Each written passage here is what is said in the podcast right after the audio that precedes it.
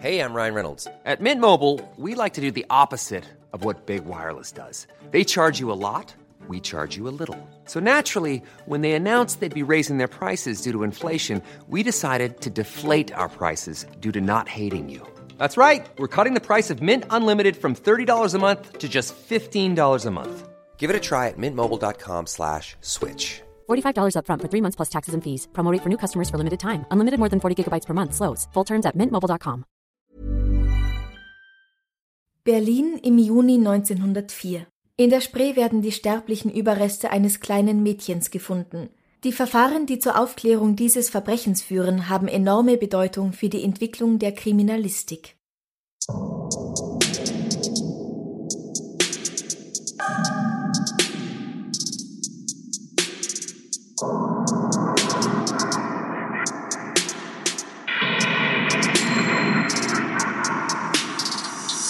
Servus, grüß dich, herzlich willkommen bei Darf's ein bisschen Mord sein? Dein Podcast zum Thema wahre Verbrechen. Mein Name ist Franziska Singer. Und ich bin Sonja Pickard. Ich bin Kabarettistin und Schauspielerin, lebe und arbeite in Wien. Du warst in Episode 14 schon einmal bei mir. Ja. Mord an Dorothea Blankenfeld. Genau. Das hat 1809 gespielt. Jetzt gehen wir quasi in die Zukunft nach 1904. Hm. Am Morgen des 11. Juni 1904 stoßen zwei Fischer in der Spree auf ein blutbeflecktes Bündel Packpapier, das in der Nähe der Marschallbrücke in Berlin Mitte auf dem Wasser treibt.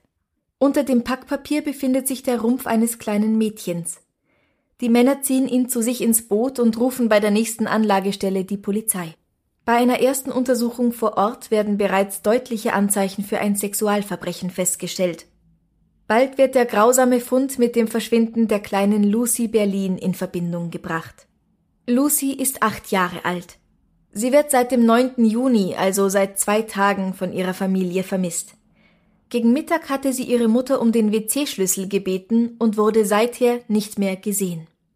Damals war es ja noch nicht so, dass jeder ein Klo einfach in seiner Wohnung gehabt hat. Mhm. Ich kannte auch Leute, die vor zehn Jahren noch hier in Wien eine sogenannte Substandardwohnung mit Klo am Gang hatten. Oh ja, ja, das kenne ich auch, auch noch. noch? Ja. Mhm. Ja? Davon gibt's heute eigentlich so gut wie gar keine mehr, glaube ich. Ja, Oder? ich kenne zum Beispiel Leute, die ähm, so Studiowohnungen oder Ateliers haben und da ist es ja dann nicht so schlimm, wenn das Klo am Gang ist. Ja. Und dann ist man auch der Einzige, der dieses Klo benutzt. Aber damals haben sich Genau. mehrere Parteien ein Klo am Gang geteilt. Mhm. Ja. Die kleine Lucy Berlin wird am 8. Juli 1895 geboren. Sie ist die jüngste Tochter des Zigarrenmachers Friedrich Berlin. Lucy hat hellblonde Haare und blaue Augen. Sie ist ein wildes, aber liebes Mädchen. Die Familie wohnt in der Ackerstraße 130 in Berlin-Gesundbrunnen. Zum Zeitpunkt ihres Verschwindens trägt sie ein dunkelbraunes Kleid, eine schwarze mit weißem Band eingefasste Schürze, rotbraune Knopfstiefeletten, weiße Strümpfe und einen Unterrock aus roter Wolle, und um den Hals trägt sie ein goldenes Medaillon. Die Beschreibung der zuletzt getragenen Kleider des Mädchens stimmt mit den Kleidungsresten am gefundenen Torso überein. Außerdem hat Lucy eine kleine Narbe unter der Brust, anhand derer ihr Vater sie schließlich auch identifizieren kann. Bei der ordentlichen Obduktion kann der Zeitpunkt ihres Todes auf etwa eine Stunde nach ihrer letzten Mahlzeit festgelegt werden. Sie muss also schon bald, nachdem sie aufs Klo gehen wollte, gestorben sein. Sie wurde vergewaltigt und dann mit hoher Wahrscheinlichkeit erwürgt. Ihr Kopf sowie ihre Arme und Beine, stellt der Forensiker fest, wurden durch ungeschickte Hände abgetrennt. Zwei Tage nach dem Auftauchen des Rumpfes werden in der Spree auch Lucys Kopf und Arme in einem Paket gefunden, eine Woche später dann auch ihre Beine, nacheinander, aber je in einem Stück. Es wird vermutet, dass der Täter die Teile an verschiedenen Stellen in den Fluss geworfen hat, um seine Spuren besser verwischen zu können. Bei der Befragung der Nachbarn häufen sich Aussagen über einen hinkenden Mann zwischen 30 und 40 Jahren mit Bart, Strohhut und schlecht sitzender Hose, der mit einem Kind an der Hand den Torbogen zur Ackerstraße 130 passiert habe und in Richtung Humboldt-Hain gelaufen sei. Die Ackerstraße liegt 1904 mitten in einem armen Viertel. Sie ist eine lange, dicht bevölkerte Straße, in der fast nur Arbeiter wohnen, in der aber auch, ich zitiere, vielfach das Verbrecher, Zuhälter und Dirnentum seine Wohnstätte aufgeschlagen hat. Huh. Also keine so gute Gegend. Ja. Es gibt eine Menge Kaschemmen dort, also Lokale, in denen sich nicht gerade Menschen mit einem guten Ruf herumtreiben und trinken. Berüchtigt sind in der Ackerstraße die sogenannten Mietskasernen, in denen viele Hunderte von Menschen der verschiedensten Berufe wohnen, aber eben auch viele Sexarbeiterinnen mit ihren Zuhältern. Ganz interessant finde ich, dass Frauen damals so schlecht bezahlt werden, dass vielen Frauen gar nichts anderes übrig bleibt, als ihren Lebensunterhalt mit Prostitution zu verdienen. Also als Näherin hätten sie weit weniger verdient und sich dann keine Wohnung leisten können zum Beispiel. Und weil sie mit diesem Beruf niemand heiraten möchte, binden viele dadurch einen Mann an sich, dass sie ihn bei sich wohnen lassen und ihn durchfüttern, ohne dass er irgendwas dafür tun muss. Und wenn er sie verlassen will, dann kann er das nicht, weil sie ihm damit drohen, ihn wegen Zuhälterei anzuzeigen, und dies strafbar. Wow, was für Zustände. Klingt nach einem netten Viertel. Gutes Viertel, gute Zeit. Eine Nachbarin von Familie Berlin, der Familie der ermordeten Lucy, ist die 32-jährige Sexarbeiterin Johanna Liebetrud. Sie ist am 11. Juni, also zwei Tage nach dem Verschwinden und der Ermordung von Lucy, von einem kurzen Gefängnisaufenthalt wieder nach Hause gekommen. Sie war übrigens wegen Beleidigung eines Kunden im Gefängnis. Beleidigung eines Kunden, wirklich? Ja. Schau an. Sie behauptet, dass diese Beschreibung eines Mannes auf ihren Bekannten Otto Lenz passt, der ein Zuhälter ist. Lenz hat aber ein Alibi. Johanna bemerkt dann, dass ein weißer Reisekorb aus ihrer Wohnung verschwunden ist. Ein Reisekorb ist so eine Art Koffer.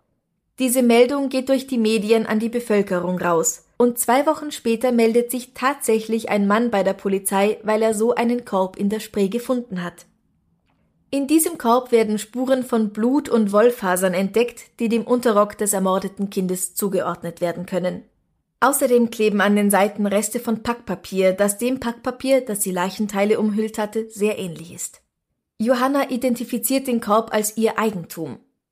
Sie kann als Täterin ausgeschlossen werden, weil sie zum Tatzeitpunkt ja noch im Gefängnis gesessen hatte, aber ihr Freund war daheim. Die Ermittler überprüfen ihn. Er stellt sich der Polizei als Theodor Berger vor, Altwarenhändler und alter Bekannter von Johanna Liebetrud. Aber alter Bekannter ist ein bisschen untertrieben. Die beiden leben schon seit 18 Jahren zusammen. Wow, okay. Berger ist bereits mehrfach vorbestraft und er rückt sehr bald in den Mittelpunkt der Ermittlungen. Bei der Durchsuchung der Wohnung finden sich allerdings keine Spuren. Nur auf Theodors Kleidung finden sich minimale Blutspuren. Das Blut war aber so gründlich ausgewaschen worden, dass es nicht weiter getestet werden kann. Mhm. Berger leugnet, etwas mit der Tat zu tun zu haben, aber dennoch wird Anklage wegen Mordes und Sittlichkeitsverbrechens gegen ihn erhoben. Die kleine Lucy wird am 31. Juli 1904 auf dem St. Elisabeth Friedhof in Mitte beerdigt. An ihrem Trauerzug nehmen mehr als 1000 Menschen teil und die Zeitungen berichten ausführlich darüber. Klar, für die ist so ein Mord an einem kleinen Kind ein gefundenes Fressen. Ja, natürlich. Ja. Am 12. Dezember 1904 wird der Prozess gegen Theodor Berger eröffnet. An den folgenden zehn Prozesstagen werden fast 100 Zeugen vernommen. Der Andrang des Publikums zu dieser Verhandlung, die im großen Schwurgerichtssaal des alten Moabiter Gerichtsgebäudes stattfindet, ist geradezu beängstigend. Wer ist denn dieser Theodor Berger? Theodor Berger wird am 26. Mai 1869 in Quedlinburg geboren. Nun ist er also 35 Jahre alt. Er ist ein mittelgroßer, etwas untersetzter Mann mit einem dicken, dunkelblonden Schnurrbart.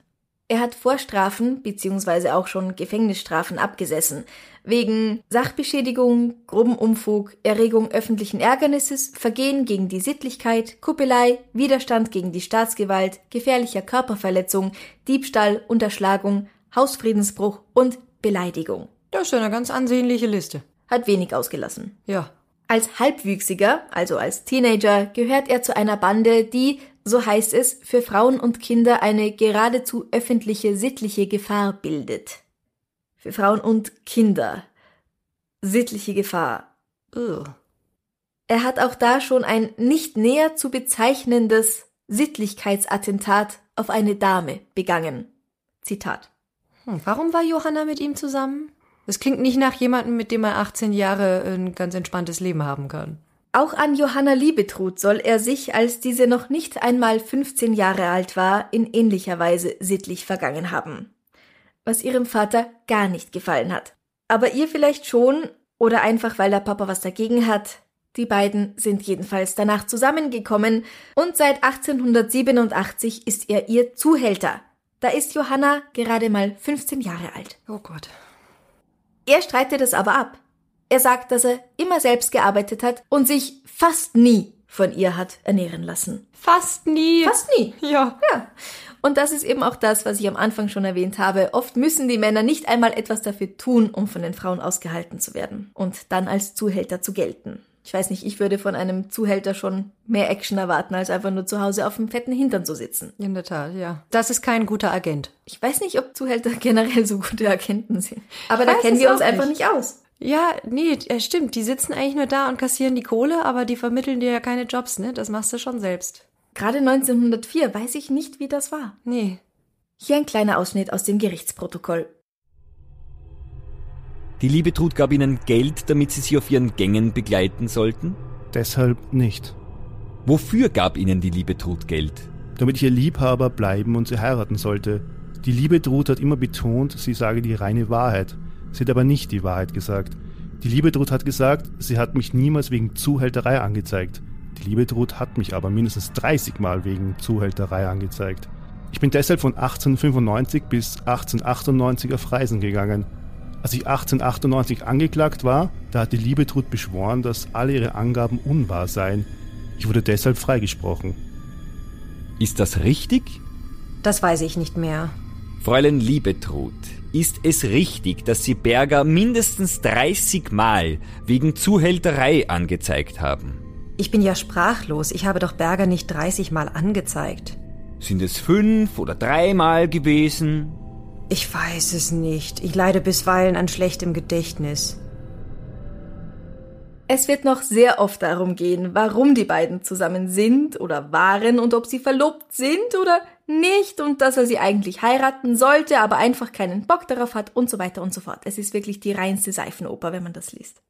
Bergers Erklärung, was wann passiert ist, sieht folgendermaßen aus. Er sagt, dass er am 6. Juni abends in dem Lokal zur Schwarzen Kugel in der Elsässerstraße, ein Lokal, das bei Zuhältern sehr beliebt ist, gewesen ist. Danach hat er noch mehrere andere Kneipen besucht und ist schließlich in eine Schlägerei geraten. Am 9. Juni ist er vormittags gegen 11 Uhr nach Hause gekommen, wo er noch mit seiner Schwester und mehreren anderen Leuten gesprochen und sich bald schlafen gelegt hat. Gegen 4 Uhr nachmittags ist er aufgewacht und sah am Gang mehrere Frauen, die sich über das Verschwinden der kleinen Lucy unterhielten. Das hat ihn nicht weiter interessiert, er hat sich etwas zu essen gekocht und wieder schlafen gelegt. Erst am Abend ist er dann wieder rausgegangen. Dabei hat er ein obdachloses Mädel kennengelernt, das er mit nach Hause genommen hat. Als Bezahlung, ich nehme mal an für Sex, aber es wird nicht ausgesprochen, hat er ihr statt Geld den Reisekorb seiner Freundin geschenkt. Auch Otto Lenz, der ja ebenfalls als verdächtig gilt, wird vernommen. Er wohnt mit der Prostituierten Seiler, wie sie der Einfachheit halber so abschätzig genannt wird, in einer Nachbarwohnung in der Ackerstraße 130 und er fungiert auch als ihr Zuhälter. Für den fraglichen Tag hat er aber ein Alibi, und zwar ist er an diesem Tag zu Mittag gegen 13 Uhr als Versicherungsagent unter Vertrag genommen worden. Ihm wird jedoch vorgehalten, dass er bei seiner Vernehmung am 13. Juni und auch am 15. Juni andere Angaben gemacht habe als nun vor Gericht. Ich kann mich heute nicht mehr auf alles erinnern. Ich leide infolge dieser Sache an Halluzinationen, ja geradezu an Verfolgungswahn. Mein Name wird in allen Zeitungen herumgezogen, meine ganze Existenz ist vernichtet. Überhaupt will das Gericht den meisten Zeugen keinen großen Glauben schenken, weil viele der Menschen, die damals in der Ackerstraße und überhaupt in dieser ganzen Gegend wohnen, sich ihr Geld im Rotlichtmilieu verdienen und deswegen als Schwindler und Betrüger gelten.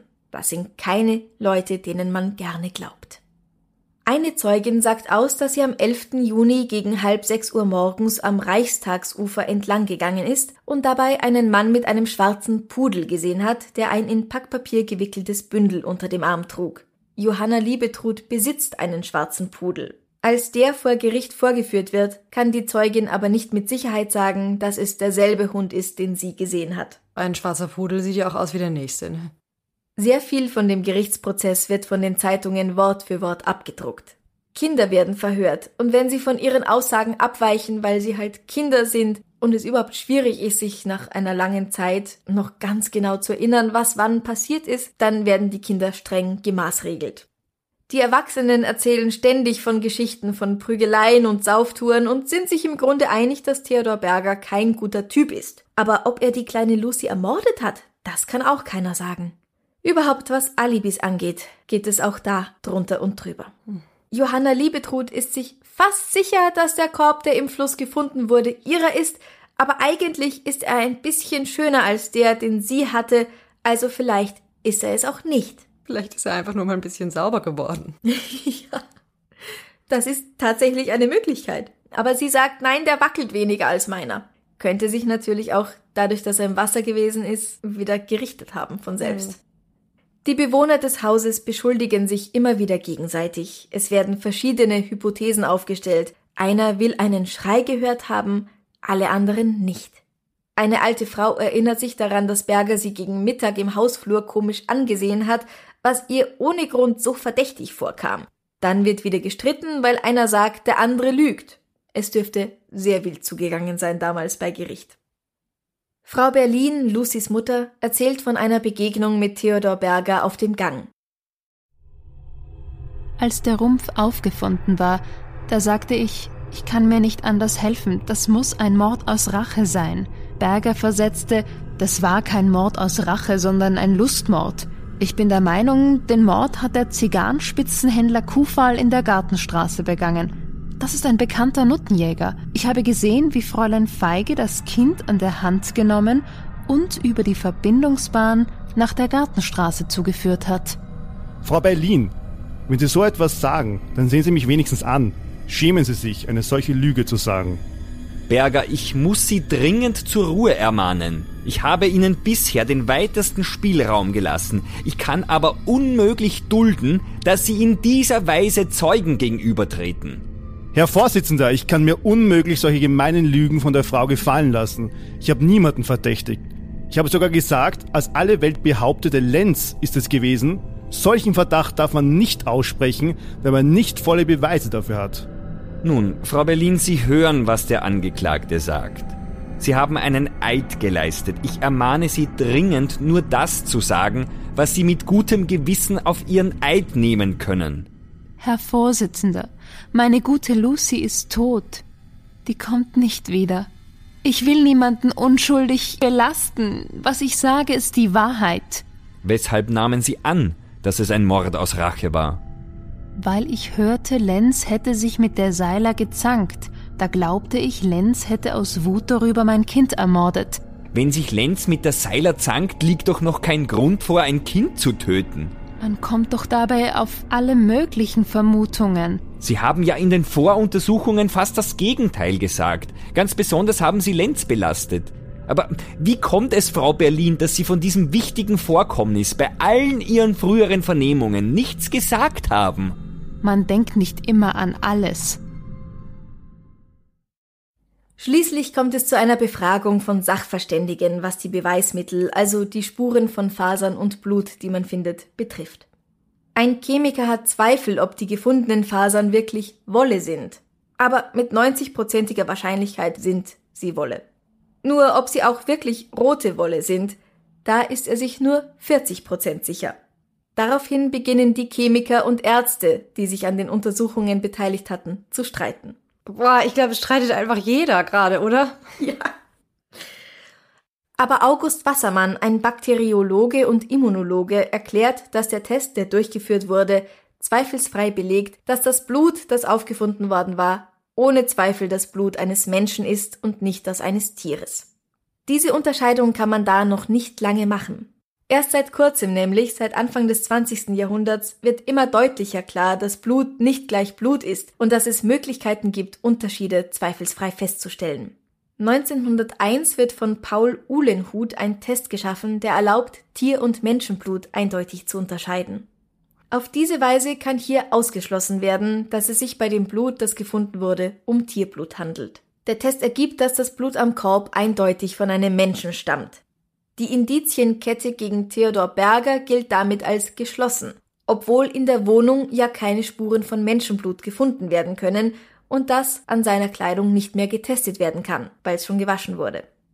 Und überhaupt, selbst wenn es Menschenblut ist, könnte es ja auch davon sein, dass er jemanden ordentlich in die Fresse geschlagen hat und es muss gar nicht das Blut der kleinen Lucy gewesen sein. Es stellt sich außerdem die Frage, wo er die kleine Lucy zerteilt hätte. In der Wohnung war es wohl nicht. Also Ja. wo hätte er es gemacht?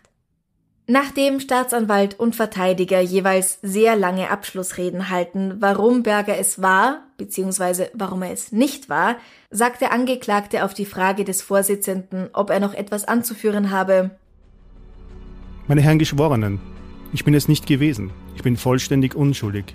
Ich bin ebenso unschuldig wie Christus, als er von den Pharisäern stand und Pilatus sagte, an diesem Manne ist keine Schuld. Gott ist mein Zeuge, dass ich unschuldig bin.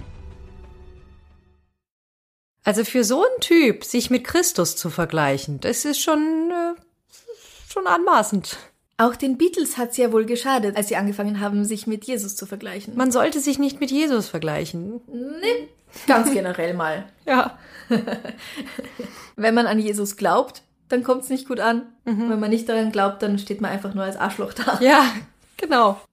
Nach einer mehrstündigen Beratung sprechen die Geschworenen den Angeklagten trotz Mangels an Beweisen schuldig. Totschlag und Sittlichkeitsverbrechen unter Versagung mildernder Umstände. Darauf verurteilt der Gerichtshof den Angeklagten zu 15 Jahren Zuchthaus, 10 Jahren Ehrverlust und Stellung unter Polizeiaufsicht. Ehrverlust? Gut, dass du fragst, ich habe auch nachschauen müssen. Ehrverlust bedeutet, dass er zum Beispiel nicht mehr wählen gehen darf und er darf auch keine öffentlichen Ämter bekleiden. Ah, okay, verstehe. Aber ich bezweifle sowieso, dass Berger jemals Bürgermeister geworden wäre. Ja, oder dass er überhaupt jemals wählen war. Sehr gut möglich. Ja, was denkst du? War er's? Boah, es ist schwierig, ne? Es ist echt, also ich meine, der hat halt einfach an sich schon so viel Dreck am Stecken gehabt und dann irgendwie, was ich auch eine große Sache finde, ist einfach, du lebst einfach in einem Viertel mit lauter Prostituierten und eine davon ist deine Freundin und dann, was machst du? Du holst dir irgendein obdachloses Mädchen und dann hast du noch nicht mal Geld, um sie zu bezahlen und gibst ihr einen Korb? Das ist halt auch schon irgendwie eine ziemlich harte Sache. Aber ja, ist schwierig, ne? Weil es klingt, es klingt eigentlich alles natürlich danach, ja, es, ähm, Da war ein Mann mit einem schwarzen Pudel. genau. Weil die Johanna im Gefängnis war, hat er den Pudel natürlich Gassi führen müssen. ja, genau. Und der hat was reingeschmissen. Hm. Ja. Und Das wäre ein Zufall. Aber vielleicht ist er auch einfach nur mit dem Pudel spazieren gegangen und hat gar nichts reingeschmissen. Ja. Und die Frau hat eine falsche Erinnerung. Ja, ja, eben. Das ist ja auch ein ganz großer Effekt bei solchen Sachen, dass du diesen False Memory Effekt hast. Wenn du nämlich weißt, was letzten Endes passiert ist, dass du denkst, ah ja, ja, ja, da war doch irgendwie Packpapier. Ja, puh. Zu wie vielen Jahren wurde der verurteilt?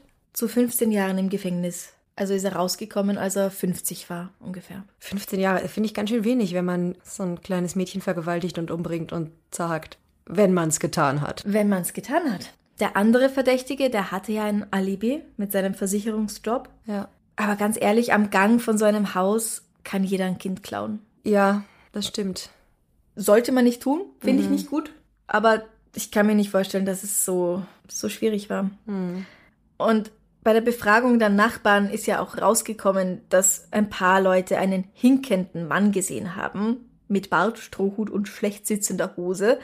Es wird später nie wieder davon gesprochen, dass er hinkt. Und dass seine Hose schlecht sitzt. Und dass er einen Strohhut auf hat. Also Genau. einen Bart hat er, Ja. einen Schnurrbart, aber das hat halt auch auf mindestens jeden zweiten Mann damals irgendwie zugetroffen. Ja. Schlecht sitzende Hose. Das äh, trifft auch heute noch auf viele Männer Ach zu. so, ja. Ich habe den Bart gemeint, aber du hast absolut recht. Ja. Und im Juni ein Strohhut ist jetzt auch keine Seltenheit. Nein, also vor allem auch für die Zeit damals Ja. sicher nicht. Hm. Aber das mit dem Hinken ist natürlich interessant. Hat er gehinkt? Ich weiß es nicht. Tja. Es kommt nicht wieder vor. Ja, und dam damals wird es auch so gewesen sein, wie es ja heute auch noch oft so ist, dass das Problem ist, wenn du keinen Schuldigen finden kannst, dann nimmst du halt den mit der größten Beweislast, ne? damit alle beruhigt sind. Ja, ganz genau. Aber wenn du niemanden ins Gefängnis steckst für so ein Verbrechen, dann ähm, ist halt auch ein ziemlich politisches Problem dann. Ich kann mir vorstellen, dass es jemand von draußen war, der vielleicht überhaupt nicht dort wohnt, der vielleicht gar nicht mal in Berlin wohnt, dass jemand in eines dieser Häuser reingegangen ist, um mal zu schauen. Vielleicht wollte er tatsächlich irgendwo aufs Klo auch gehen, sieht das Mädchen und sagt ihm, oh, schau, das funktioniert ja immer wieder. Komm mal mit raus, ich habe da einen süßen Hund. Und dann ist sie mit ihm mitgegangen. Er hat sie irgendwie betäubt und in seiner Unterkunft umgebracht und zerteilt. Also ja, es ist sehr schnell gegangen, aber es musste ja alles nicht weit weg sein. Also es kann auch jemand sein, der auf der Durchreise war und der an ganz anderen Orten in Deutschland auch noch Kinder ermordet hat. ist gut möglich. Dann ist natürlich die Frage mit dem Korb, wie man das dann erklärt. Weil da war ja eindeutig das gleiche Packpapier dran, es war Blut dran, glaube ich. Ne? Mhm. Naja, dieser Korb war auch kein Einzelstück. Also es ist natürlich ja. ein blöder Zufall, dass dieser Korb verschwindet. Ja, das und ist. Und dann mit dem Mädchen da wieder auftaucht quasi. Ja, aber es gibt Zufälle. Es kann halt auch sein, dass es jemand dem ähm, Theodor anhängen wollte, ne? Wobei in so und kurzer das, Zeit. Und das obdachlose Mädchen ganz gezielt dorthin geschickt hat. Ja, vielleicht hat auch das obdachlose Mädchen, hat sich nämlich schon gedacht, der gibt mir sicher den ollen Korb, den kann ich noch verwenden. ja, sehr wahrscheinlich ist es alles nicht. wahrscheinlich war es. Wahrscheinlich war es, ja. Ist man auszugehen. Und hat sie vielleicht in irgendeinem Hinterhof dann zerteilt, nachts, wo es keiner gesehen hat, überm Gully. Mhm. Weil wohin mit dem ganzen Blut? Boah, wer macht denn sowas? Vor allem bei allem, was er schon gemacht hatte. Okay, das scheint ein nicht so ganz moralischer Mensch gewesen zu sein. Mhm. Aber trotzdem ist das ja einfach nochmal ein ganz anderer Schritt zu so einer Tat. Ja. Also wenn du ein bisschen Beamtenbeleidigung und ein bisschen Drogenverkauf und was weiß ich. Naja, schon auch ein bisschen Vergewaltigung. Ah ja, stimmt, das war dabei, ja, ne? Ja, ja. Stimmt, das war dabei, okay. Ja gut, dann aber ist es vielleicht nicht mehr so der große Schritt. Aber, aber ein Kind Mord. und Mord und Zerstückeln. Ist irgendwie doch nochmal was anderes. Ja. Und er gibt einfach gar nichts davon zu. Egal, was sie sagen. Naja, aber ich meine, sein, sein Selbstvergleich da mit Jesus, hm, lässt ihn nicht in dem besten Licht dastehen, finde ich. Ich glaube auch, sowas machst du eigentlich auch nicht, wenn du komplett unschuldig bist. Auf so eine Idee kommst du nämlich gar nicht. Ja, ja, wahrscheinlich. Mhm. Wahrscheinlich war es. Ist irgendwas von ihm überliefert, ob er wieder rausgekommen ist? Da ist dann Schluss. Es interessiert keine Sau mehr. Ja. ich finde es so nett, dass 1000 Menschen zu ihrer Beisetzung gekommen sind. Ja, das stimmt. Ich ja. meine natürlich sensationsgeil, wie sonst gar nichts, ja. Natürlich. Aber nicht zwingend alle, denke ich mal. Also ich glaube, da gibt es schon viel Anteilnahme, wenn sowas passiert. Mhm. Ich glaube, dass einfach so ein, so ein Kindesmissbrauch mit Mord, also es gab ja da einfach noch bessere Methoden, es zu verschleiern, weil einfach die Wissenschaft auch noch nicht so weit war. Und Mhm. ich glaube halt einfach, damals war es eine größere Sensation. Es wurde auch damals noch ganz anders in den Zeitungen berichtet. Genau. Eben. Also es wurde ja eben wirklich da Wort für Wort mitgeschrieben zum Teil. Mhm. Und die Schlagzeilen und überhaupt die Zeitungsartikel von damals ganz anders als heute. Lässt sich eher mit irgendwelchen Schundromanen vergleichen als mit gutem Ja. Journalismus. Das kann ich mir nämlich auch vorstellen, genau. Und dass es halt auch alles sehr dramatisch erzählt wird und ähm, Mhm. ja. Können wir nicht mal so eine nette Folge machen, wo irgendwie irgendjemand jemandem Gift in den Tee tut und dann funktioniert es aber nicht und am Schluss versteht man sich wieder oder Okay, nächstes Mal, wenn du zu Gast bist, suche ich was raus. Aber jetzt machen wir noch was Schönes. ja. Wenn dir die heutige Folge gefallen hat und du gerne ein bisschen mehr davon hättest, folge uns auf Instagram at Podcast und natürlich auch auf Facebook und erzähl all deinen Freunden und Kollegen von uns. Vergiss nicht, den Podcast zu abonnieren in der App, mit der du ihn hörst, damit du auch keine neue Folge verpasst. Und wenn du uns in deiner App auch eine Bewertung geben kannst, würden wir uns natürlich über 5 Sterne freuen. Wenn du gerne ein bisschen Extras hättest, kannst du auf Steady unser Komplize werden. steadyhq.com slash darf's ein sein. Oder du lädst uns vielleicht einfach nur auf ein Enzian-Schnapsal ein oder ein Stück Marillenkuchen unter co-fi.com slash darf's ein bisschen Mord sein. Alle Links gibt's natürlich auch auf unserer Homepage darf's ein bisschen Mord sein.com.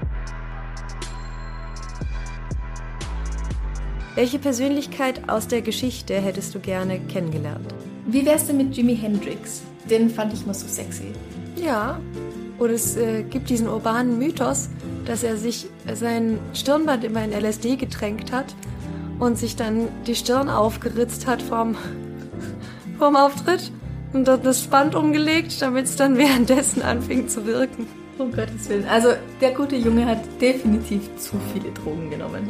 Da gibt's auch ganz wilde Geschichten. Die habe ich noch nie gehört. Aber ja, jetzt mal von den Drogen abgesehen. Ich fand den irgendwie immer so hübsch. Und deswegen, ganz spontan, sage ich Jimi Hendrix. Und er konnte ja was. Aber hallo, auf der Gitarre. Hm. das ist einfach der. Du bist nur nach Sexappeal gegangen. Das, äh, Ja, jetzt mir. so, das war ganz spontan. Ich hätte auch Cleopatra sagen können, aber es ist so eine Standardantwort. Ist es? Ja, schon ein bisschen. Welche Persönlichkeit aus der Geschichte würdest denn du gerne treffen? Ich habe tatsächlich in letzter Zeit äh, mich viel für mein neues Programm mit äh, Revolutionen beschäftigt. Und bin dann halt auch auf die Reformation gestoßen. Und ich finde, Martin Luther ist ein unfassbar spannender Mensch gewesen. Aber nicht sexy. Überhaupt nicht sexy. Ich glaube, ich hätte ihn auch nicht rumgekriegt. Aber ähm, ich, ich finde das total irre eigentlich, was der damals bewegt hat. Vor allem, wenn man eben bedenkt, wie die Zeit war, wie sehr der zu seiner Meinung gestanden ist und gesagt hat, ich weiche davon nicht ab und es ist mir völlig egal, ob ihr mich jetzt hier für vogelfrei erklärt oder nicht. Und ähm, ja, das fand ich schon, ich glaube, das war ähm, eine sehr interessante Persönlichkeit, ja. Aber ja, also so was, was Sexiness betrifft, sollte ich mir vielleicht irgendwen anders suchen. Ähm, weil mir da jetzt auch tatsächlich keiner einfällt, der nicht noch lebt. Ah. Wer ist denn tot und sexy? Che Guevara. Tot und sexy. Ja, war, war der so sexy? Ja, ich finde schon. Hm, Che Guevara. Der hat auch so viele Leute äh, ermordet. Das finde Ja, ich dann immer nicht so ich habe einen sexy. Podcast, weißt du. Ja. ja. Ja, natürlich. Ich würde auch wahnsinnig gern Maria Theresia kennenlernen. Oder Elisabeth I. von England. War das die mit Maria Stuart? Ja, Ja. genau. Tochter von Henry dem Achten. Ja, die wäre auch interessant, das stimmt. Vor allem herauszufinden, ob Schiller recht hatte oder ob er sie komplett falsch verstanden hat. Es war nämlich eigentlich so eine ganz weiche Person, die hat es der Maria auch total gegönnt. Ja, ja, genau. Die Geschichtsschreibung, jede Geschichtsschreibung ist vollkommen falsch. Das trifft er wahrscheinlich. Ja, also es gibt schon so ein paar große Frauen, die ich auch gerne kennenlernen möchte.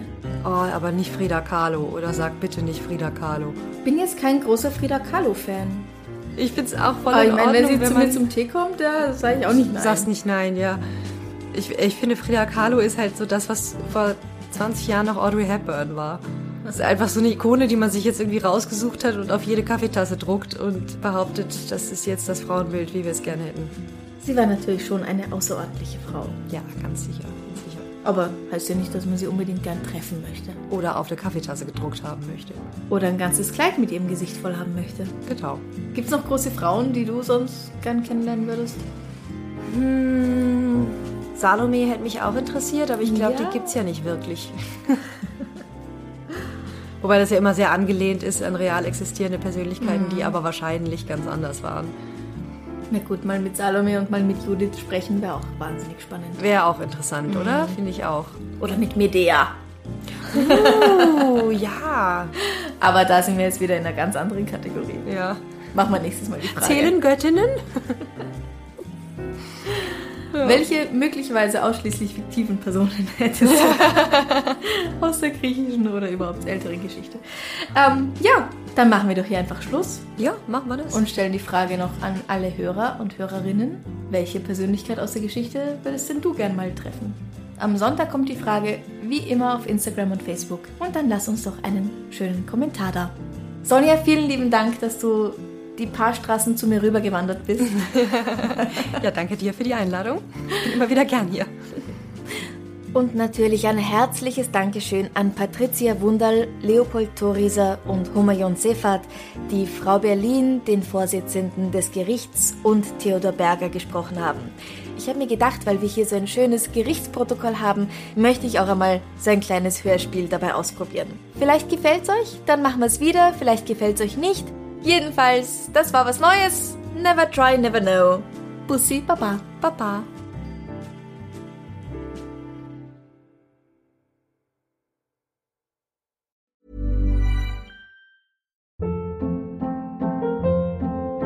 Hold up. What was that? Boring. No flavor. That was as bad as those leftovers you ate all week. Kiki Palmer here, and it's time to say hello to something fresh and guilt-free. Hello Fresh. Jazz up dinner with pecan-crusted chicken or garlic butter shrimp scampi. Now that's music to my mouth. Hello Fresh. Let's get this dinner party started. Discover all the delicious possibilities at hellofresh.com.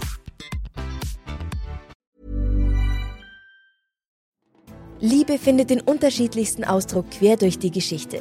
Doch ist es wirklich immer Liebe?